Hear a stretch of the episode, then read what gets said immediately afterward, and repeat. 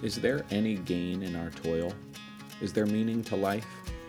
The preacher's meditations in Ecclesiastes call us to consider life under the sun, existence without a loving, benevolent God over it all. Along the way, this wisdom book calls the weary and the skeptical to deal with the inevitability of death, and in so doing, discover how is there any gain in. You're listening to a podcast of Cornerstone Bible Church in Virginia Beach. We exist to declare and demonstrate Christ in all of life so as to make people whole in Him. We are going to read the introduction to the Christmas story, the message uh, from Gabriel to Mary, and then Mary's response of worship. So we will read Luke 1, 26 through, 40, uh, through 55. Um, then, with the Lord's strength, uh, I'll read this, then we'll pray, uh, and then I'll preach. So, Luke 1, 26 through 55. This is the Word of God. In the sixth month, the angel Gabriel was sent from God to a city of Galilee named Nazareth, to a virgin betrothed to a man whose name was Joseph of the house of David. And the virgin's name was Mary. And he came to her and said, Greetings, O favored one, the Lord is with you. But she was greatly troubled at the saying and tried to discern what sort of greeting this might be. And the angel said to her, Do not be afraid, Mary, for you have found favor with God. Behold, you will conceive in your womb and bear a son, and you shall call his name Jesus. He will be great and will be called the Son of the Most High. And the Lord God will give to him the throne of his father David. And he will reign over the house of Jacob forever, and of his kingdom there will be no end. And Mary said to the angel, How will this be, uh, since I am a virgin? And the angel answered her, The Holy Spirit will come upon you and the power of the Most High will overshadow you. Therefore, the child to be born will be called Holy, the Son of God. Behold, your relative Elizabeth, in, in her old age, has also conceived a son. And this is the sixth month with her who, has, who was called barren. For nothing will be impossible with God. And Mary said, Behold, I am the servant of the Lord. Let it be to me according to your word. And the angel, and the angel departed from her. In those days, Mary arose and went with haste into the hill country to a town in Judah. And she entered the house of Zechariah and greeted Elizabeth. And when Elizabeth heard the greeting of Mary, the baby leaped in her womb. And Elizabeth was filled with the Holy Spirit. And she exclaimed with a loud cry, Blessed are you among women, and blessed is the fruit of your womb. Why is this granted to me, that the mother of my Lord should come to me? For behold, when the sound of your greeting came to my ears, the baby in my womb leaped for joy. And blessed is she who believed that there would be a fulfillment of what was spoken to her from the Lord. And Mary said, My soul magnifies the Lord, and my spirit rejoices in God my Savior. For he has looked on the humble estate of his servant. For behold, from now on all generations will call me blessed, for he who is mighty has done great things for me, and holy is his name. And his mercy is for those who fear him from generation to generation. He has shown strength with his arm. He has scattered the proud in the thoughts of their hearts. He has brought down the mighty from their thrones and exalted those of humble estate. He has filled the hungry with good things, and the rich he has sent away empty. He has helped his servant Israel in remembrance of his mercy as he spoke to our fathers, to Abraham, and to his offspring forever. Let's pray together. Our Father, would you speak to us today from your holy word? I ask that there would not be distractions that would keep us from hearing the glory of Jesus Christ. Would I not be the distraction? Would other things around us not distract us, but rather would you grab our hearts, Lord? And would you draw us to yourself, you who are gentle and lowly and who love your people? Lord, you will receive great glory through the foolishness of preaching. God, we thank you that you came to show us the Father in humility and grace in Jesus Christ as a baby in the manger. But Lord, you did not stay there, and we know that. And so we worship you, Father, not only a newborn king, but the one who reigns and sits at the right hand of the Father now. I pray for your help now as we open your word and we respond. Would you make us people of joy and obedient hearts that fear the Lord? In Jesus' name we pray. Amen. Uh, I am an unashamed fan of Christmas. Uh, I enjoy this time of year greatly. I know there are a few Grinches out there, and that's totally fine. It's okay. Um, I'm, not stopping you. Uh, but me, I mean, I, I, like the green and the red decorations all around. I like the lights, and I like some of the, uh, the Christmas classic movies, not all of them. And even as we talked this morning, I too love snow. Um, I, I, I, think I saw a few hands going up, but I can remember one particular season uh, on the day of Christmas. I think it snowed five inches in Pennsylvania where I grew up, and it truly was beautiful. I'm like, I'm definitely a sucker for a white Christmas. You know, you've got uh, the beauty of something that's new, something that's beautiful, and almost as though it's transformed by this thing that God lays across the whole landscape. It's something beautiful. Uh, you know, and I, I, I, like the, the gathering together of families for uh, different traditions, the giving of presents, and of course, the eating of tons of good food. I feel like when I was talking about, I realized the last couple times I keep talking about food, it's a, it's a regular theme for me. Kohelet tells us to enjoy it, so I'm very thankful for these good things. Uh, but what I'm saying that I think is totally fine, and I would even say is a good thing, is for us to enjoy the cultural holidays that our neighbors and families enjoy together. So I would encourage you go to your Christmas parties, uh, drink eggnog, and, and, enjoy turkey and all the different things that go along with it. Uh, I, am not saying this from the pulpit, but if you want to watch Hallmark movies, that's good too. You can go for that, the Christmas specials. Uh, eat turkey and enjoy the season with family and friends. But of course, you didn't come to hear that necessarily. I recognize that this cultural holiday that we've made out of it has a far deeper significance for those of us who know Christ. There's a part of this that we need to talk about that's far more central to who we are, right? Uh, I realize that the Bible doesn't call out a specific celebration for the incarnation. It doesn't tell us on a specific day to do this. But when our culture sets aside a holiday that generally acknowledges the birth of Jesus, I mean, we shouldn't miss the clue. We shouldn't miss the free advertising, right? I mean, it's a, a, what an important and great opportunity to worship and celebrate the God that so loved the world that he gave his only son. What a message. And what an opportunity us for take a day that gets set aside each year for this very thing that God became human and gave us himself so that we might know the glory of the Father. Uh, most years, what I've done is I've, I've broken away from our sermon series and just read uh, some of the things in the, in the Christmas story, made some observations. I'm not going to preach from Ecclesiastes today necessarily, but I do want to do something that's a little bit different. Uh, we read through uh, Luke 1 here a little bit. What I want to do is kind of skip across the top and make some important observations for us. So, this will not necessarily be a, a normal sermon that you're, you're used to, but I do hope and pray that it will give grace to the hearer, conviction and encouragement then to us who will listen to the message. Let's go ahead and take a look at Luke 1 for a moment together. Here we have Mary, uh, here she is in Nazareth, being visited by the angel Gabriel. I mean, honestly, it must have been a startling experience. Uh, it's not every day that something like this happens. And she responds in some sort of uh, intrepidation and fear. She's just not sure what's going to happen. But he tells her that she is favored, that she's one that the Lord is with.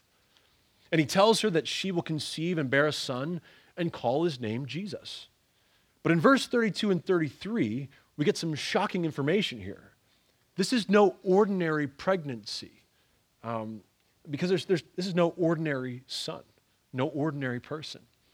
In verse 32, Gabriel says that he will be great and will be called the Son of the Most High. And the Lord God will give to him the throne of his father David, and he will reign over the house of Jacob forever. And of his kingdom there will be no end. You see, like the escalation over, over. Oh my goodness. Whoa. I mean, it'd be one thing for the angel to come and visit and talk about a pregnancy. But after hearing the description of this child, we realize that the angel is visiting for a specific reason here to tell them not just about a pregnancy that's going to happen, but to announce to the world something that's far more significant. This child will be called the Son of the Most High. And the first thing I just want you to mark out here, the first thing I want to draw attention to is this next phrase. the Lord will give to him the throne of his father David. He will reign over the house of Jacob forever, and of his kingdom there will be no end. So, the first observation I want to make here Mary's son will be, or Mary's son was the king. You see here, he's drawing directly back to the ancient line of David here. And not just any king, he was the king over the house of Jacob. He was the king from the lineage of David. Uh, we're talking about King David here. And here we are told that his reign will be forever. It's not a small word. Forever. Of his kingdom, there will be no end. What's happening here? This is a prophecy that Mary's son, this, this child born to a somewhat obscure young woman, that he would be the king that would fulfill all the promises that we know of in 2 Samuel 7 when God came to him to tell him that he would give him a house and that of his rule there would be no end. The Lord told David back there, When your days are fulfilled and you lie down with your fathers, I will raise up your offspring after you, who shall come from your body, and I will establish his kingdom. He shall build a house for my name, and I will establish the throne of his kingdom forever. I will be to him a father, and he shall be to me a son. Now, of course, Solomon was certainly, and, other sons were a fulfillment of this prophecy in part, but of course, they also didn't go on forever. Here in Luke 1, we have a very important and specific return to this language that one is coming who will be the king forever and is the one who will be conceived in Mary. But that's not the only thing I want to mark out in this passage. Mary is rightly surprised by the news and she wonders how this could happen if she has not been with a man. To which the angel responds about this truly miraculous birth in verse 35. And the angel answered her, The Holy Spirit will come upon you, and the power of the Most High will overshadow you. Therefore, the child to be born will be called Holy, the Son of God. Now, we all recognize the miracle of human life. It's a beautiful and wondrous thing. But here we see something that's even different than that. We're talking about one that is uh, conceived and brought about by the Holy Spirit's work. This is no ordinary son. This is no ordinary conception. And this is no ordinary king. The second thing I just want to point out here in Luke 1 is the fact that Mary's son is called holy, the Son of God. Now, if you read the account just before this, the miracle that's uh, happened in John the Baptist, his conception to the barren woman Elizabeth, you will be amazed how the angel talks about John. If you look back there, you'll see it. He says, He's great before the Lord, filled with the Holy Spirit. But even this description falls well short of what Mary is hearing about her son, Jesus. It's almost as though the first miracle is amazing, and now we, we meet Mary, and the angel brings something that's even bigger than the last one. The child will be called holy, the very Son of God, the Son of the Most High. And there, so we understand there's a qualitative difference that we just can't ignore here. It's really important, a stepping up. Jesus is called holy, not blameless or righteous. He is called holy. And this king then is from the line of David, David, able to receive his kingdom of promises, but he's not like David completely. He's different. It seems as though he's set apart. He's, in a sense, a, different es- essence as well, although he is yet fully human in every single way. So I want us to see that Mary's son, Jesus, is called holy.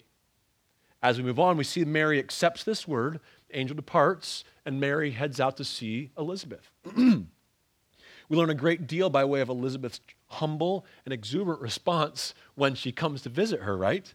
I mean, think about this. Think about what Elizabeth has just experienced. She's an older woman, barren, probably many difficult years, and God has given her a pregnancy. Her and, and, and her husband have come together, and there is a son who is in her womb now. Without any guile, though, her response is not one of jealousy or upsetness about what's going on, but rather of great joy to what's going on for Mary. The presence of the Lord was there, and there was nothing but joy that comes out of Elizabeth. Listen to how she talks in verse 43. And why is this granted to me that the mother of my Lord should come to me? Verse 44 For behold, when the sound of your greeting came to my ears, the baby in my womb leaped for joy.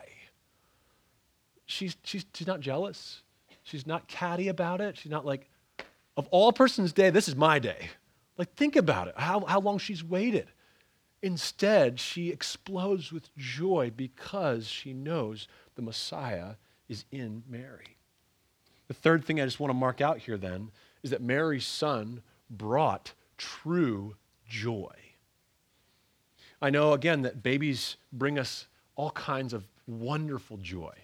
I'm a father of, uh, of children, and I understand the great enjoyment uh, and understanding the miracle that God does to bring about a child. We rejoice together. But Elizabeth, just overcome completely by the very presence of this baby in Mary's womb. And she graciously praises God and she even blesses Mary. But as we see, it's not only Elizabeth who does this, it's also the baby in the womb, John. He leaps for joy in her womb.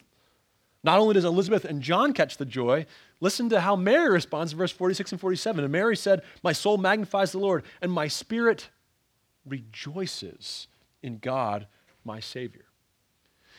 As Luke lays this out, it's almost as though he's showing us that wherever this child goes, he brings the true joy of God. Mary's brought true joy by her son. Mary's son then brings true joy. But that's not all. Mary sings this incredible song of praise to God that kind of flows out of her experience of what God has done. The gift of Jesus, the Son of God, the, the Messiah, has caused her to respond to God in praise. And in so doing, she explains to us what's going on here. Mary is proclaiming praise to God, but not in some generic way. If you remember, she's not just talking about general what God is doing, but rather in her specific circumstance. Mary is saying that these things now, she's doing this because of the great work that God has done in her to conceive of this great king who will be called holy, who will bring joy. And this little section then is not only a look back at all that God has done in history, it certainly is true. Everything that Mary says can kind of be backed up with what he's already done. But it's also a prophecy looking forward and saying that he will do this through the event that's going on with me right now in the conception of the Messiah here in Mary. It's a type of prophecy looking forward to the future that God will do these things through Jesus, the child in her womb. Let me just read these words, and I want us together to rejoice with Mary. Let me just read uh, verse 46 through 55 again. She says, My soul magnifies the Lord, and my spirit rejoices in God my Savior, for he has looked on the humble estate of his servant. For behold, from now on, all generations will call me blessed. For he who is mighty has done great things for me, and holy is his name. And his mercy is for those who fear him for generation to generation. He has shown strength with his arm. He has scattered the proud in the thoughts of their heart. He has brought down the mighty from their thrones and exalted those of humble estate. He has filled the hungry with good things, and the rich he has sent away empty. He's helped his servant Israel in remembrance of his mercy as he spoke to our fathers, to Abraham, and to his offspring forever. The last thing in this passage I just want to point out here is that Mary's son brings true justice and mercy to his people. Mary's son brings true justice and mercy. The statement we find here in these verses are, is amazing. I mean, twice Mark, uh, excuse me, Mary talks about mercy, in verse 50, she says that his mercy is for those who fear him from generation to generation. And verse 54, if you look, says that, she, that he has helped his servant Israel in remembrance of his mercy. And then listen to the, the reckoning work that God is doing as he put things that are all out of sorts, as he puts them right. In verse 47, he says, My spirit rejoices in God, my Savior, for he has looked on the humble estate of his servant. Verse 51 He has shown strength with his arm, he has scattered the proud the thoughts of their hearts. He has brought down the mighty from their thrones and exalted those of humble estate. He's filled the hungry with good things, and the rich he has sent away empty. This son will not be like other kings. He will not show partiality or favor to the rich proud, ones that can somehow bring him something in return for their, uh, for their worship. No, this king lifts up the lowly. He feeds the hungry. He exalts those who are truly oppressed. In other words, he rights all of the wrongs. Mary's son brings true justice and mercy.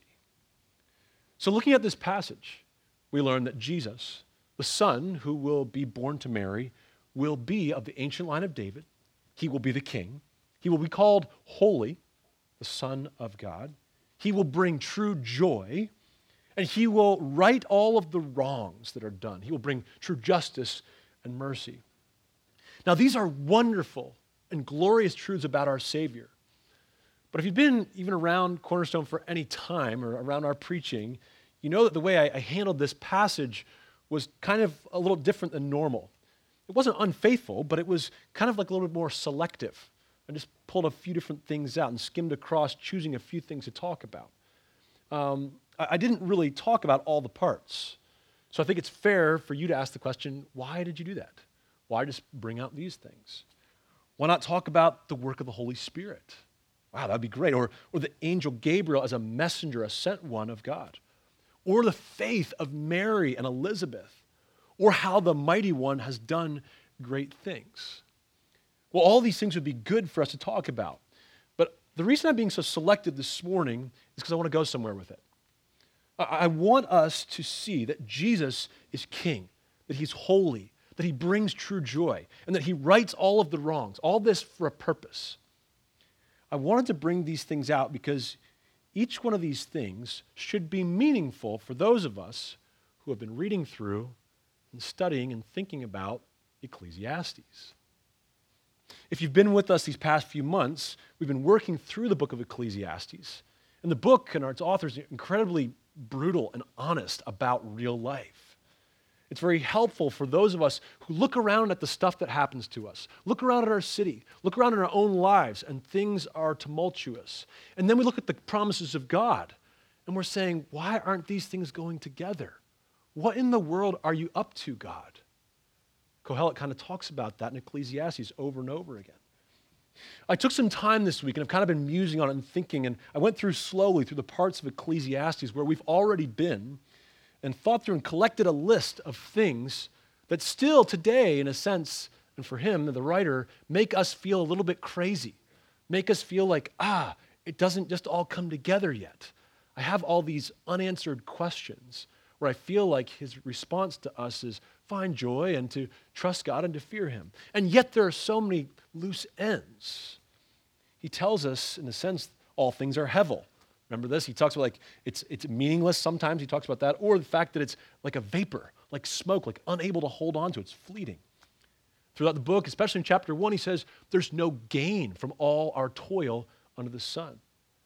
Later on, he says that increased knowledge and wisdom, what does it bring? sorrow and vexation. That's a problem. He talks about death, this huge problem that comes to all of us. Evil, unrighteousness is even found in the places where there's supposed to be righteousness and justice. Oppression, injustice, these are huge problems. This idea about crookedness abounding. The righteous suffer while the wicked seem to prosper. What's the deal?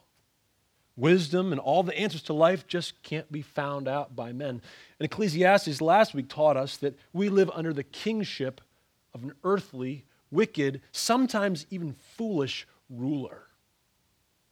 Ecclesiastes leaves us with so many questions about the world that don't seem to have a satisfactory answer to us. With the rest of the time here this morning, I want to show us how the Christmas story the incarnation of the Son of God helps us to answer some of these questions and encourages us to trust Him, just like our Old Testament brothers and sisters did when they read the book of Ecclesiastes. I pulled out four things here from Luke 1. I kind of worked through them. Four things about Jesus that we now need to revisit and talk about. Jesus is king, Jesus is holy, Jesus brings joy, and Jesus brings righteousness and mercy. Me start with the one at the end and, we'll, and work backwards here. Almost in every chapter of Ecclesiastes, we're faced with the fact that good things seem to happen to bad people. And it seems as though bad stuff happens to good people in this life. Ecclesiastes 8:14 says, "There is a vanity that takes place on earth, that there are righteous people to whom it happens according to the deeds of the wicked, and there are wicked people to whom it happens according to the deeds of the righteous." I said that this also is vanity. How about oppression or partiality against the vulnerable? If you go back to Ecclesiastes 3:16, he says this, "Moreover, I saw under the sun that in the place of justice, even there was wickedness, and in the place of righteousness, even there was wickedness." Uh, chapter 4, verse 1 Again, I saw all the oppressions that are done under the sun, and behold, the tears of the oppressed, and they had no one to comfort them. On the side of their oppressors, there was power, there was no one to comfort them. So, injustice, unrighteousness, oppression, how do we deal with these things in our world? What, what's, the answer?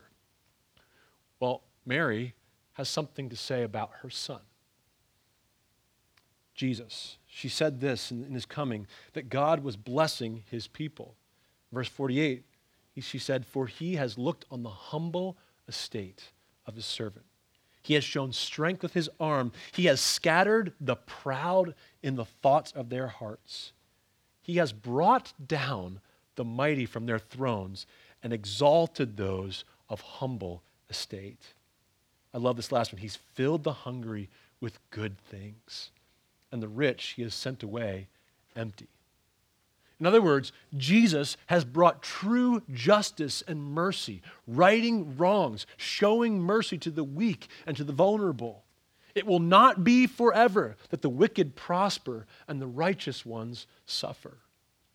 What about sorrow and vexation? Over and over again, Ecclesiastes tells us that pursuing the answers or wisdom or justice is like chasing after the wind. It simply will end in much disappointment. Listen to Ecclesiastes 1 17 and 18. And I applied my heart to know wisdom and to know madness and folly. I perceived that this also is but a striving after wind. For in much wisdom is much vexation, and he who increases knowledge increases sorrow. What are we to do with this problem? It continues. Well, Luke gives us good news. He says that Elizabeth, John, the unborn baby, uh, and Mary all have something to say. They're overjoyed in the presence of the Messiah. Elizabeth says, When the sound of your greeting came to my ears, the baby in my womb leaped for joy. Mary says, My soul magnifies the Lord, my spirit rejoices in God, my Savior. In other words, Jesus, our Messiah, brings true joy, banishing sorrow and vexation. What about the problem of evil and unrighteousness that seems to abound in the book of Ecclesiastes? Well, do we need to like change everything and like get everyone on the, uh, you know, reforming their behavior? And we need to start doing right? Is, is that the way to, to get everyone to stop sinning? Well, the angel Gabriel tells Mary the child to be born will be called holy, the Son of God. We, we know this. We don't need behavioral reform. We need the one who could be completely fulfilling all righteousness. And Jesus did exactly that. Jesus was holy, the Son of God, and through him alone can we also experience and live holy lives before the Father. So, what about, the, what about that last thing, the thing we, we saw last week? The problem of us having to bow our to earthly kings, ones that are often wicked and foolish and always short lived. Listen again to the words of Gabriel as he describes Jesus. Luke 1 32 and 33. He will be great, and he will be called the Son of the Most High. And the Lord God will give to him the throne of his father David and he will reign over the house of Jacob forever, and of his kingdom there will be no end. Jesus is the king. We talked about this last time. We've got to make sure we get this. Jesus is the real eternal king, the son of David. He's the ultimate one. He is of the he has the ultimate kingdom that will that he set in motion that will last for eternity and that will one day show itself to be the only place a person can live in joy and prosperity forever with God. The Christmas story shows us that at the coming of Christ, God set in motion all that will eventually answer every unanswered question that we have from Ecclesiastes. I've kind of been musing on this all week and kind of working it through and having different conversations. But what I'm trying to say is that the problems that we walk away from Ecclesiastes with, the things that are unanswered for us, all of them find their ultimate goal and fulfillment in a person, in Jesus Christ, our King. I, I, at the beginning of the month, uh, Jordan, if you remember this, preached a message explaining and rejoicing in that phrase the hopes and fears of all the years are met in thee tonight. That's what we're saying again here. And I've only touched on a few things that we find in the Christmas story. What about all the other things that Christ fulfills as all these other problems? What about the problem of gain, right? What does Paul say? Paul tells us, because Ecclesiastes says we can't gain anything here, right? What does Paul tell us in Philippians 1.21? He tells us for a Christian to live is Christ and to die is gain. In chapter 3, he goes on. He talks about everything that he's done, all of his good works, and he calls them rubbish for the sake of gaining Christ. How about ignorance or the failure of wisdom in the book of Ecclesiastes? We, we saw that over and over again. What happens when Paul says in 1 Corinthians 1, though, that Christ crucified is our wisdom? It's a very unique phrase. Not only is he our power, not only is he our salvation, he is our wisdom. In him, we find the right answer to all of our struggles and problems. Can we know and understand all things? Well, kind of, but it seems like what the New Testament does is directs us to the person of Jesus, our ultimate wisdom. We may not understand all the different pieces, but we know the place to go. How about death? I mean, can't get rid of that, can we? Well, again, Paul, apparently authority on Jesus Christ, tells us that Jesus beat death. That he will beat it forever as the last enemy. We see this. And in Romans 6, he tells us that we have been united to him in his death. And if that's true, then we will also be united to him in his resurrection. It's amazing. Death, a problem? Well, it's still real, but we know that the one has come who has overcome death and will do so for us too. Lastly, what about the idea that we talk about crookedness, adversity, struggle, things that we just cannot see? And we, we struggle because life is difficult. It brings us things that don't seem to add up for us. Adversity is normal, and a, a difficult part of our lives is suffering. Will it always be so? Let me read from Revelation 21 4 through 5. He says this, talking about Jesus. He will wipe away every tear from their eyes, and death shall be no more. Neither shall there be mourning, nor crying, nor pain anymore, for the former things have passed away. And he who is seated on the throne said, Behold, I am making all things new. This is our hope, the hope of our Savior King who has come. This is why we say Christ has died, Christ is risen, and Christ will come again. We've probably heard this phrase we are living between Advents of his first coming, and we know that he will come again. So there's no question. We're at a different place than the writer and the original readers of Ecclesiastes. And yet, do you get this? We're called to the same thing to trust God, to fear Him, and to walk forward. And although we have so many answers, it seems, we're still called to the same actions. We are still in one long, glorious line of the sons of Abraham, loving and fearing and trusting God to do as he promises that he will do. But we stand here seeing, having seen the Son, the one who has came, come as a baby in the manger, the one who was the only Son, as he says in John, the only Son from the Father, full of grace and truth. Christ is the answer to so many of our questions from Ecclesiastes. Perhaps we didn't think about it that way, though.